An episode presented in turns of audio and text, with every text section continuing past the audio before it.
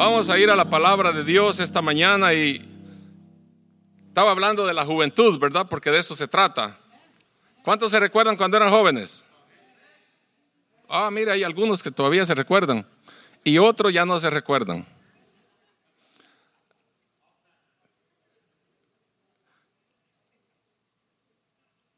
Porque de ello vamos a hablar y de ello estamos enfatizados. Preciosa alabanza, ¿cuánto le gustó? Poderosa. A veces nosotros siempre tenemos la tendencia, y le predico a la iglesia hispana porque nosotros tenemos ciertos prototipos, ciertos tabús que a veces tenemos en contra de los jóvenes, hasta aún de nuestros hijos. Queremos a la fuerza cambiarlos a como somos nosotros y nunca se puede eso. Cuando ya son adultos, yo me recuerdo que cuando nosotros éramos nueve hermanos, nueve muchachitos ahí. Y cuando uno no quería ir a la, iglesia, pues que sea de la oreja lo llevaban a un niño, ¿no? Pero usted ya no puede hacer eso ya cuando son adultos, cuando son grandes. Solo Dios puede cambiar los corazones de los adultos. Solo Dios puede transformar. Entonces hay que dejar las cosas en las manos de Dios. Porque eso es lo que está faltando, ese vacío hay en los hogares, que no dejamos las cosas a Dios, sino que nosotros queremos hacer como hacían nuestros abuelos y bisabuelos. El que no se componía, pues a puro garrotazo lo componían, pero no se componía, sino lo, quebraban, lo, enfermaban, lo, hacían huir, en fin, usaban metodologías medias raras ahí, no a, golpes. Pero las cosas no se, no se corrigen a golpes. la corrección no es a golpes hay que poner al Señor en medio de nuestro hogar. Hay que llamar al Señor para que esté con nosotros en los momentos difíciles de la vida y Él nos va a ayudar a, llevar la carga y a llevar esa pesadez que tenemos en nuestros hombros, en nuestra mente, en nuestro corazón, porque el Señor sí puede hacer todas las cosas que nosotros no podemos. Hermana Yariret, ya diré, no sé si digo bien el nombre, ya leyó la lectura y leyó los puntos más importantes ahí del centro de esto, pero quiero decirles que ahora esta mañana tenemos un mensaje precioso, jóvenes a prueba de fuego.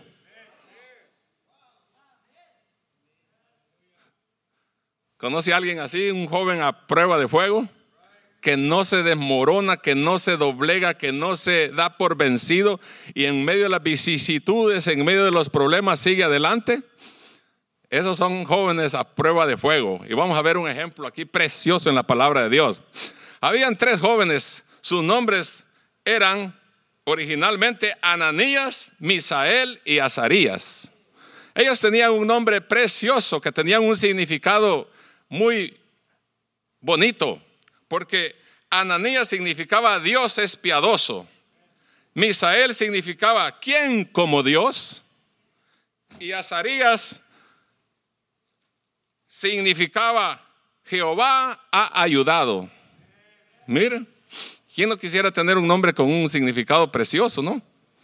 A veces a nosotros nos ponían nombres antes cuando éramos niños o medio raros y algunos hasta el día de hoy hasta le da vergüenza decir cómo se llamaban, pero pero porque el que venía en almaná que le poseían, no importa que no tuviera significado, no importa que no tuviera una buena eh, eh, significado, de todas maneras así le cayó. Y, ya para dónde agarraba, ¿no? Cuando teníamos a alguien que se llamaba Eustaquia, de cómo le daba vergüenza, imagínense. ¿Qué significado podía tener eso? bueno, estos jóvenes eran, habían sido seleccionados de todos los judíos, porque en ese tiempo el imperio persa estaba controlando Israel y dijeron, dijo el Nabucodonosor, tráiganme a los oh, muchachos más jóvenes, más inteligentes, más robustos, más uh, handsome. ¿O no? ¿Cómo se dice handsome en español? ¿Ya ve? Guapos. De esos que tienen los ah, músculos bien cuadrados, de esos que caminan bien derechos, de esos que caminan erguidos y circunspectos.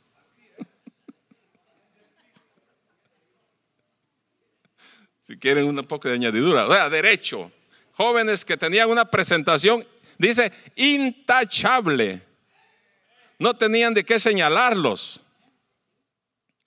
Dice que cuando se reunieron, estoy yendo un poquito de, introducción ahí, ¿verdad? Aunque no ese es el punto, pero dice que los reunieron a los a todos los astrólogos, a los sabios, a los adivinos, a los todo que podían magos y que podían hacer algo. Y dice que no pudieron hacer nada en algo que vamos a ver ahí, pero eh, aquí todavía en esta introducción estaba Daniel también, a quien le puso también Belsasar, era Belsasar y le cambiaron también su nombre. Entonces, pero dice que no se halló, porque hicieron una prueba allí, y no se halló hombres más inteligentes en todo el imperio que estos tres, cuatro muchachos. Estaba buscando de curiosidad yo las puntuaciones del cociente intelectual de una persona y dice que de 80 a 89 puntos está muy bajo. De, pero del 90 al 109 es un promedio normal, creo que por ahí estamos nosotros. Pero del 110 al 119 dice que es alto. Pero del 120 al 29 dice que es un nivel de inteligencia superior. Y dice la Biblia que ellos eran 10 veces más inteligentes que esas personas. Usted puede imaginarse, entonces multiplique 120, 129 por 10. ¿Qué grado de inteligencia tenían? qué cociente intelectual tenían estos jóvenes. Y eran hombres valerosos, temerosos de Dios. Ese es el ejemplo más precioso que hay. A veces solo le ponemos atención nosotros allá a las historias de la Biblia cuando pecó David, que cuando pecó este, que cuando aquel era débil, que cuando aquel negó a Cristo, que cuando aquel... Pero también hay hombres valerosos que, eh, que estuvieron dispuestos a dar su vida también, que son modelo para el joven de este tiempo y de todos los tiempos. Muchachos que no se rajaban con nada. Muchachos que eran valerosos Muchachos que aunque pasaran cualquier situación, ellos estaban al frente del timón sin dudar, porque creían en un Dios poderoso. Y eso es lo que ahora nosotros debemos de poner atención, porque estos jóvenes estaban enfrentando una prueba de fuego y, cuando vamos a entrar a eso, este, no estoy diciendo que ellos estaban enfrentando una, una situación de fuego simbólico, Así como cuando nosotros pasamos ciertas enfermedades y estoy a, prueba de fuego ahora, dice uno. Algunos hasta para venir a la iglesia que están a prueba de fuego, pero hacen un, gran ejercicio, un gran sacrificio para venir. Dice, qué gran sacrificio el que hice para ir a la iglesia. Hoy dice, me tuve que levantar temprano. Y ya son las 10 y todavía es un sacrificio ¿eh? para muchos.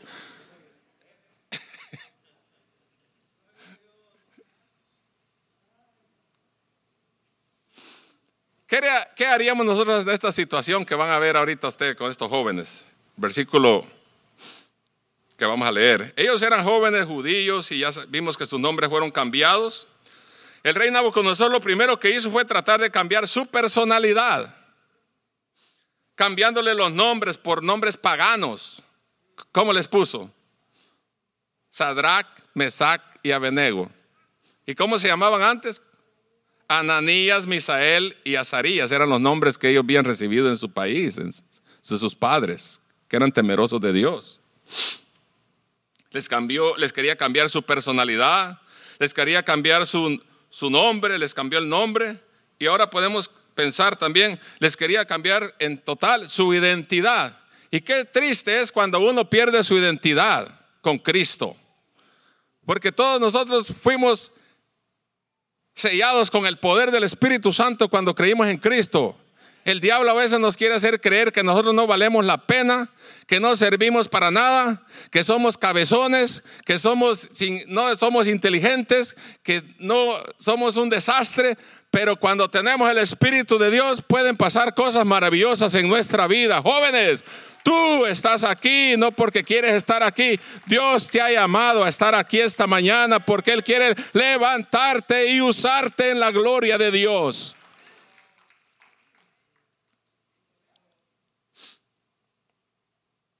Yo sé que lo exterior puede cambiar. Todo puede cambiar. Puedes subir de peso, puedes bajar de peso, te pueden quitar el pelo, poner pelo, te puedes hacer esto, te puede hacer el otro. El mundo puede hacer lo que sea, si quiere, pero no te puede quitar lo que hay dentro de tu vida y de tu corazón cuando has recibido a Cristo. Amén. Porque ese gozo que el mundo da no es igual al que Cristo da. Y el mundo que Cristo da, el mundo no te lo puede quitar porque el mundo no te lo dio. Gloria a Dios. ¿No crees que hay gozo cuando creemos en un Dios poderoso?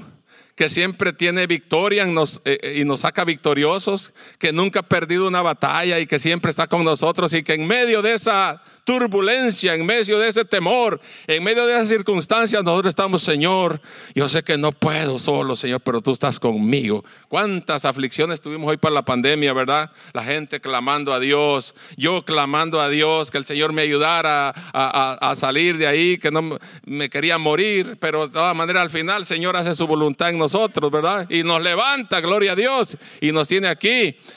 Y, una hermana parece como que hubiera sabido allá en, la convención, me señalaba a mí, Dios te levantó de ahí de esa enfermedad donde estabas en la pandemia para algo tiene el Señor para ti, casi me ponía la mano a mí. Y yo dije, Señor, entonces algo tienes que hacer, algo, algo más tengo que hacer. Porque aún cuando hemos hecho algo decimos, siervo inútiles somos, no hemos hecho nada.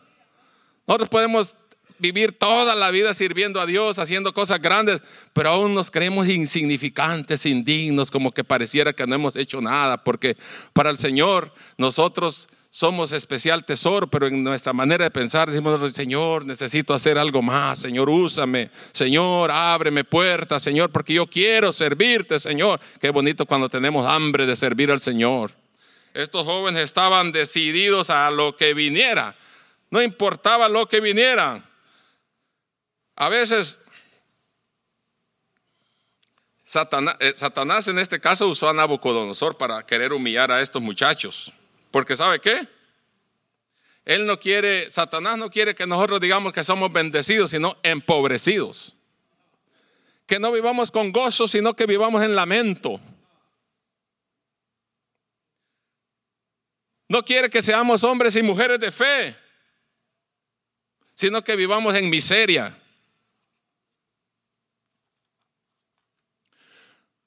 No quiere que te llamen joven en victoria, sino joven fracasado.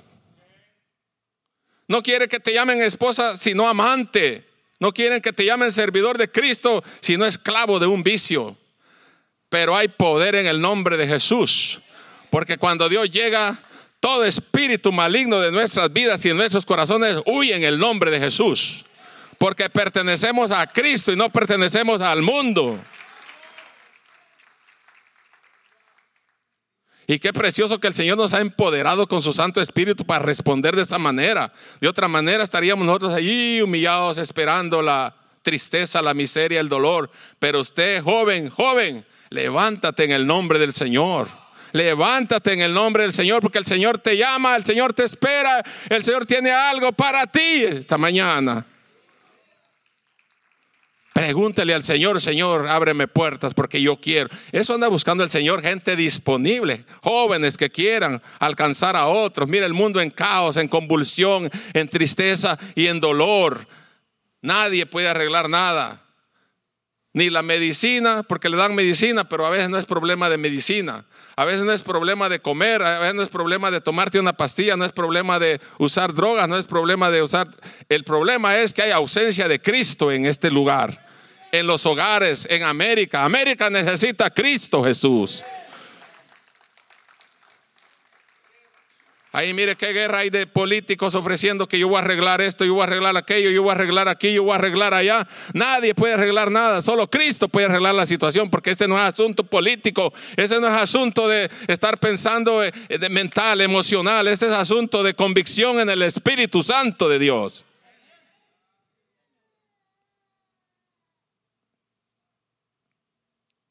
Todos los días estamos bajo fuego del enemigo. Mire, Estos muchachos, cuando hablamos de Nabucodonosor, él, el diablo lo usó para, para que estos muchachos eh, sirvieran a la imagen que había él establecido. y hizo un edicto y dijo, de ahora en adelante todos los pueblos, todos los lugares van a adorar esta estatua que yo he erigido, he puesto aquí. Y el que no la adore, pues será descuartizado, será echado al foso del, al fuego, al horno de fuego. Todo mundo dice que atendió al llamado. Pero usted sabe que en medio de todo el pueblo a veces siempre hay chismosos. Oye, rey, oye, le dijeron a decir al jefe de la guardia de, de, de, de Nabucodonosor, ahí hay tres muchachos que no quieren doblegarse, dice que ellos no van a venir. ¿Cuántos saben que hay chismosos a veces? Yo le puse así esto porque eso da sonido a chismoso, porque todos estaban yendo allá a adorar a la imagen que, y, y habían tres que no se quedaron. Estos también tienen que ir. ¿Y este qué está haciendo aquí que este no quiere ir allá? ¿Cuántos están oídos cuando usted mira a alguien allí? ¿Qué hacemos nosotros cuando miramos a alguien que a mí me están forzando en el trabajo a hacer algo? ¿Y, este qué? Este también tiene que ir. Si a este le dieron feriado, a mí también. Si a este le dieron bono, a mí también. Si este me, ¿qué pasó? Y a este le dieron, ¿y a mí? y andamos ahí chimoseando. Bueno, ¿qué dijo Nabucodonosor? Tráiganmelos aquí. Y dice que Nabucodonosor habló y les dijo, es verdad, Sadrach, Mesach y Abednego, el versículo 14, 3, 14 de Daniel. Habló Nabucodonosor y le dijo, es verdad, Sadrach, Mesach y Abednego, que vosotros no honráis a mi Dios. Está el Dios ahí está con minúscula. Pon atención porque no es un Dios, eh, no es el Dios del cielo y la tierra. Ni adoráis la estatua de oro que he levantado. Ahora pues, ¿estáis dispuesto para que al oír el son de la bocina, de la flauta, del tamboril, del arpa, del salterio, de la zampoña y de todo instrumento de música, os postréis y adoréis la estatua que he hecho? Porque si no la adoraréis, en la misma hora seréis echados en medio de un horno de fuego ardiendo. ¿Y qué Dios será aquel que os libre de mis manos? Sadrach, Mesach y Abednego respondieron al rey Nabucodonosor diciendo, mire, aquí cuando ya me, estoy riendo y ya me reí como tres veces cada vez que estaba leyendo este, este mensaje. Porque mire lo que dicen ni nerviosos se pusieron. Ni les entró aflicción, ni estaban ahí, ay, ante el rey. ¿A qué le dijeron ellos? No es necesario que te respondamos sobre este asunto. Wow. Usted imagínese frente a un rey que usted no le conteste. Lo.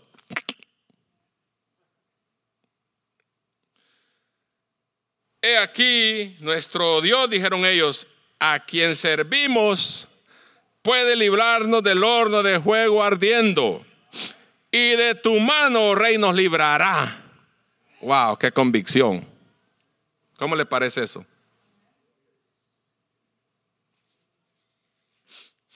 Y mire, aquí hay una alternativa. Y si no, si a Dios no le place y nos quiere meter ahí, ahí vamos también. Dice, y si no sepa, oh rey, que no serviremos a tus dioses ni tampoco adoraremos la estatua que has levantado. Entonces Nabucodonosor se llenó de ira y se demudó. ¿Qué quiere decir se demudó? Cambió de colores. Su rostro se...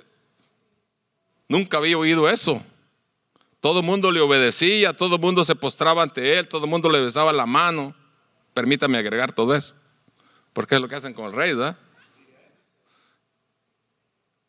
el aspecto de su rostro contra Sadak, Mesach y Abednego y ordenó que el horno se calentara siete veces más de lo acostumbrado. ¿A cuánto es la temperatura de un horno? 450 a 500 grados.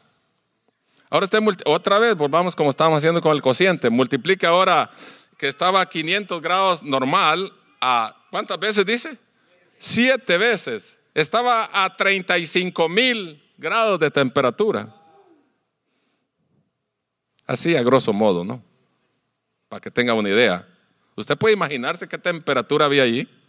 Si dice la Biblia ahí que, que cuando los que lo fueron a, a meter, se murieron con el calor que cuando los fueron a meter al horno, los que llegaron ahí cerca a meterlos se calcinaron. Usted puede imaginarse aquellos para meterlos al horno ahí.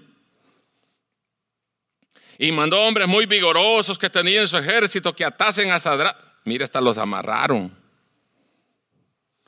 Que los atasen a Sadrach, Mesag y Abednego para echarlos en el horno de fuego ardiendo.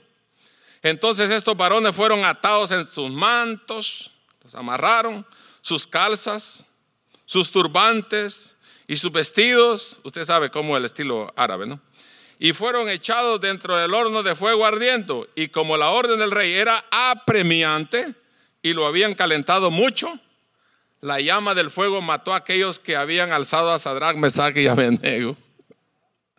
Y estos tres varones, Sadrach, Mesach y Abednego, cayeron atados dentro del horno de fuego ardiendo. Bueno, ya conocemos un poquito la, la historia bíblica. Un joven a prueba de fuego no vive de decisiones, sino de prioridades. ¿Cuáles son tus prioridades? ¿Cuál era la prioridad de Sadrach, Mesach y Abednego? ¿Cuál era la prioridad de ellos? Quedar bien con Dios, honrar a Dios, servir a Dios. No le importaron las órdenes del rey, sino que ellos sabían que el Señor de una o de otra manera los iba a salvar. Y aquí se cumple aquello que dice en el Romanos 8:28, todas las cosas ayudan para bien a los que aman a Dios. Cuando estás en situaciones difíciles, cuando estás a prueba de juego, cuando el joven está a prueba de juego, uno dice, Señor, ¿dónde estás? ¿Para dónde te fuiste? Es tu momento de pasar la prueba. Algunos, mire, algunos no, no reciben su retribución adecuada en la vida cristiana cuando vamos caminando. Porque cuando están a la prueba en la prueba de fuego, huyen y no terminan el proceso que Dios quiere hacer en la vida tuya y mía. No sé si nos entendemos. Estamos a prueba de fuego. Ok, Señor nos mandó una prueba. El Señor permitió que estemos pasando una situación difícil. Pero ¿qué hace la gente a veces cuando ya, ah, ya no voy a la iglesia? Bueno, ¿qué le digo yo? ¿Qué Dios te hizo? Pues nada, ¿y por qué dejas de ir? Es que estás pasando la prueba de fuego, espérate. El Señor te va a sacar adelante, pero tienes que terminarla. No tienes que huir antes de que termine la prueba. Porque después de la prueba viene la calma y viene la paz. Pero algunos huyen y se van y dicen, no, pues que, que, yo ya no, que no sé qué, qué hará. Y meten una, una, una cantinfleada, pues. Y ya con eso ya, ya no voy. Bueno, digo yo, y Dios si no nos hizo mal, si Dios siempre quiere bien para nosotros, ¿por qué nos dejamos a Dios? ¿Por qué ya no queremos adorar a Dios? ¿Por qué abandonamos a Dios? Si Dios es el que permitió que estés pasando ahí. A veces revolvemos entre las cosas que el diablo hace y las cosas de Dios y a veces no entendemos si es de Dios o es del diablo. La mayoría decimos nosotros el diablo, el diablo, pero a veces Dios nos pasa también por ciertas cosas que debemos de pasar. Y vámosle frente en el nombre del Señor. Todos hemos pasado cosas así. Y qué bonito cuando ya pasó. Dice, oh, ahora entiendo. El Señor me quería madurar, me quería establecer, me quería hacer más fuerte, me quería sacar triunfante. Quería que yo diera testimonio de esto que, que pasé. Y ya tenemos algo de qué hablar. Pero algunos no tienen nada de qué hablar porque no pasan la prueba. Solo, solo hablamos a ver cosas desinfladas. Que, ay, que tenía esto. Y ay, tenía. Y solo llorando y quejándose. Ya dejemos de quejarnos. Mire, esto se hubieran podido quejar ahí. ¿Caso es bonito que lo metan a un horno de fuego? ¿Qué, qué hubiera hecho usted y yo? Hubiéramos dicho como ellos, Señor, yo espero en ti, yo temo a ti, Señor, y yo, no importa que me metan aquí al fuego, yo, yo voy a, sé que tú vas a salir ganando conmigo. Porque eso es lo que pasa, esa es otra cosa. Cuando Dios nos mete a algo, Él siempre va a salir ganando y nosotros también. Que se mira feo, se mira horrible. A veces se ven horribles los problemas.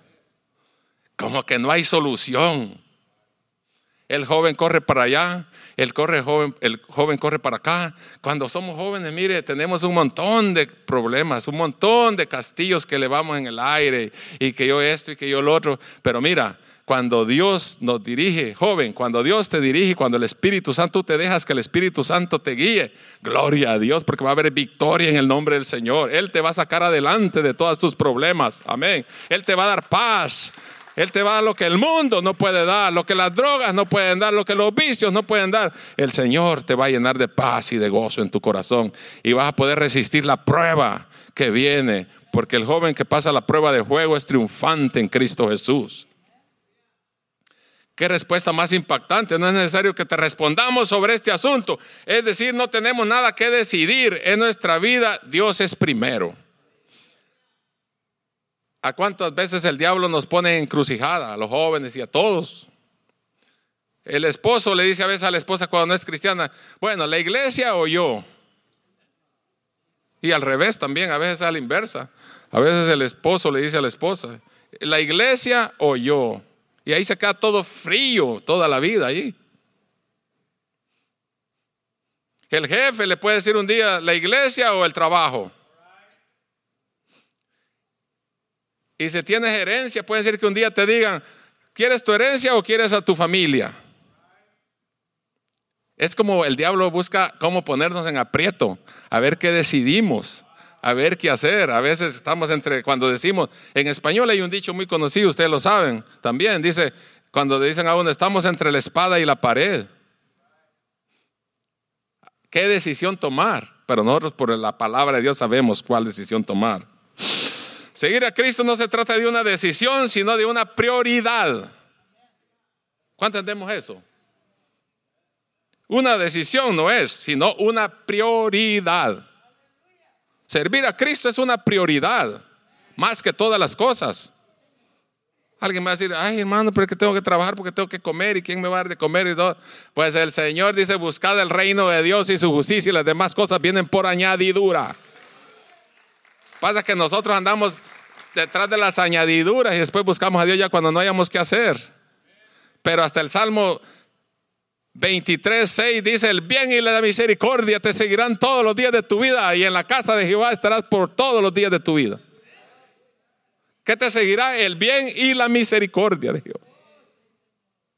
Ahí te seguirán, no dice que vas a andar detrás de ellos. O no dice la Biblia así, detrás. Cuando yo camino, ahí viene el bien y la misericordia siguiéndome. Cuando me muevo para allá, ahí va detrás el bien y la misericordia de Dios detrás de mí. Sí, para no te mueves, para ahí te siguen.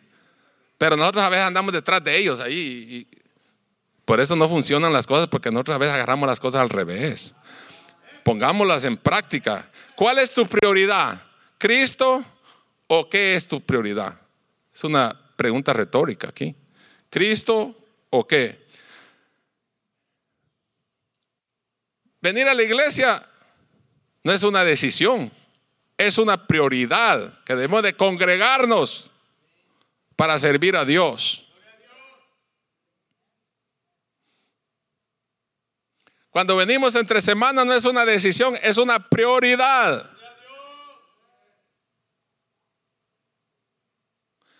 Yo ya, ya no sé si usar esa palabra o si es ofensiva para algunos, pero yo estoy cansado de oír en toda mi vida cristiana, ay, no voy a la iglesia el domingo porque el domingo tengo que ir a lavar el carro. Qué casualidad, digo que todos los siete días, el, domingo en la mañana a la hora de venir a la iglesia, tiene que ir a lavar el carro. Ay, que tengo que ir a lavar la ropa. Ay, que tengo que ir al parque. Ay, que tengo que ir, ay, es que esa hora comienza el partido. digo yo, qué casualidad que a la hora del servicio comienza todo. ¿No le ha causado a usted casualidad este, eso de la cabeza? Es, mi manera de pensar, no es, no es, ¿verdad? Qué casualidad que a esa hora tiene que hacer algo. Y no estoy diciendo que no salga con su familia, váyase de vacaciones un día, planee y diga, hoy no vamos a estar porque nos vamos a ir con mi familia a, divertirnos, a gozarnos. Gloria a Dios, váyase. Pero no agarre de vicio que cada domingo tiene algo que hacer. ¿Están de acuerdo conmigo? Algunos se vuelven viciosos que el domingo, y que el domingo, mire qué casualidad, y los demás seis días no tiene que hacer nada. Bueno, dejémoslo ahí mejor. Dos, porque ya solo son tres puntos. Aquí va el segundo. Un joven a prueba de juego es una persona de fe firme. ¿Qué dice el versículo 17? He aquí nuestro Dios, a quien servimos, nos puede librar del horno de fuego ardiendo y de tu mano, oh rey, nos librará. Firmes, no se mueve de su fundamento que es Cristo. Está plantado en la roca que es Cristo y no se mueve de ahí, aunque vengan vientos y tormentas y todo. Él permanece firme porque cree que Dios lo va a sacar del problema que está. Estos jóvenes estaban seguros que Dios los ayudaría, que los libraría de la mano del rey. Su fe era firme en el poder de Dios. Sabe perfectamente que aunque todo lo abandone, el Señor nunca le dará la espalda. Mire lo que dice Isaías 49, 15. Isaías 49, 15 dice, pero ¿acaso se olvida la mujer del hijo que dio a luz? Una pregunta. ¿Acaso deja de compadecerse del hijo de su vientre? Tal vez ella lo olvide, porque está diciendo porque una madre jamás olvida a su hijo. Está haciendo una comparación ahí. Pero dice, no importa si digamos que al final ella te olvidara, dice, pero yo nunca me olvidaré de ti. ¿Qué quiere decir eso? En medio de la circunstancia en que estés, en medio del problema que estés, el Señor no se va a olvidar. Él sabe que estás enfermo, el Señor te va a sacar de allí. El Señor sabe que necesitas trabajo, el Señor te va a ayudar ahí. Tienes problemas familiares, el Señor te va a sacar de ahí. Tienes problemas migratorios, el Señor te va a sacar de ahí. Ni sé ni por qué estoy diciendo eso. Si tienes problemas económicos, el Señor te va a salir. Mire, el Señor nos va a sacar cuando confiamos en Él y estamos firmes en la roca que es Cristo Jesús. Pero si nos movemos para todos lados, como aquel que fundó la casa en tierra de arena, pues vienen ríos y soplan vientos y ahí va la casa. ¿No ha visto las casas cuando se las pasa llevando el que se desbarrancan y ahí van las casas nadando en la... A veces así vamos algunos, pero cuando estamos firmes en la roca, ¿qué puede venir? Porque el fundamento está profundo, está firme en la palabra de Dios, está, estamos firmes y no nos movemos de aquí y aquí estamos y aquí nos quedamos en Cristo Jesús. Hasta le agregué un dicho de César Chávez ahí.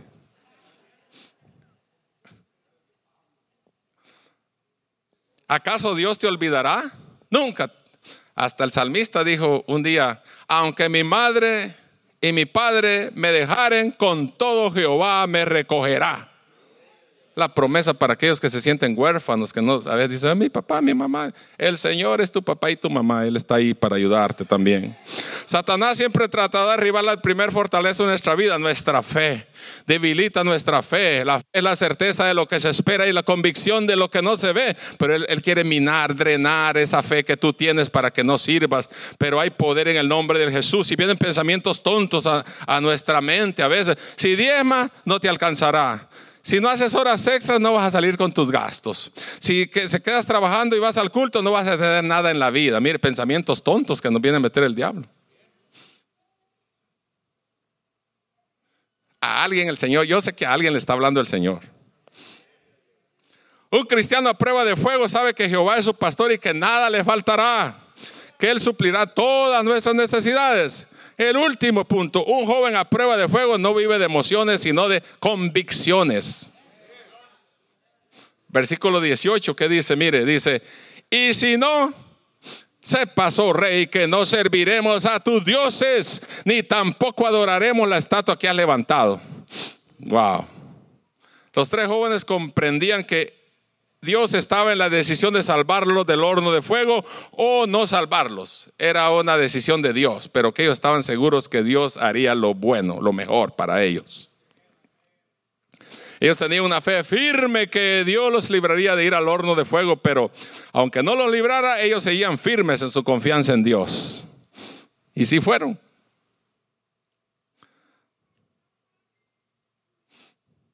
Ellos no eran fieles a Dios por la emoción. Porque a veces, a veces nos emocionamos tanto y servimos a Dios por pura emoción, pero cuando la emoción se esfuma, ya nos quedamos volando, pues se me fue la emoción. Ay, qué bonito estaba, dice, pero ahora no, parece que no. Qué bonito era, pero ahora ya no. Como si el Señor sigue siendo el mismo ayer y hoy por todos los siglos. No podemos estar por épocas que sí y épocas que no. Como que como que no. La emoción es pasajera, oiga, pero la convicción permanece. Cuando somos, estamos, nosotros tenemos convicción en Dios y sabemos que a Dios hará proezas en nuestra vida, no nos movemos porque no es emocional. La emoción viene a veces cuando estamos bien, que todo funciona bien, que tenemos muchas riquezas, que tenemos todos los bienes, pues las emociones se elevan y estamos como haciendo castillos en el aire y hacemos muchas cosas, pero cuando tenemos convicción en el Señor, no importa si tenga o no tenga, yo serviré a Jehová, como dijo, como dijo Josué cuando se paró enfrente de todo el pueblo, dijo, no importa qué Dios ustedes sirvan, pero mi casa y yo serviremos a Jehová. Una convicción. A veces servimos al Señor por emoción, pero cuando vemos que Dios no ha hecho las cosas como queremos, nos desanimamos y le damos la espalda. Pero un cristiano, un joven, a prueba de fuego, ama a Dios y le sigue pase lo que pase. Es una prioridad servir a Cristo en todo tiempo. Debemos estar convencidos de eso. No importa que haya pandemia o sin pandemia, gloria a Dios. ¿Sabe para qué sirvió la pandemia?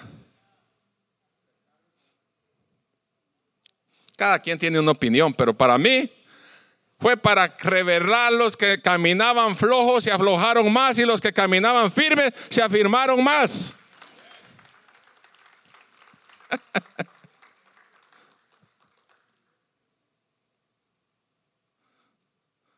Algunos terminaron de aflojar.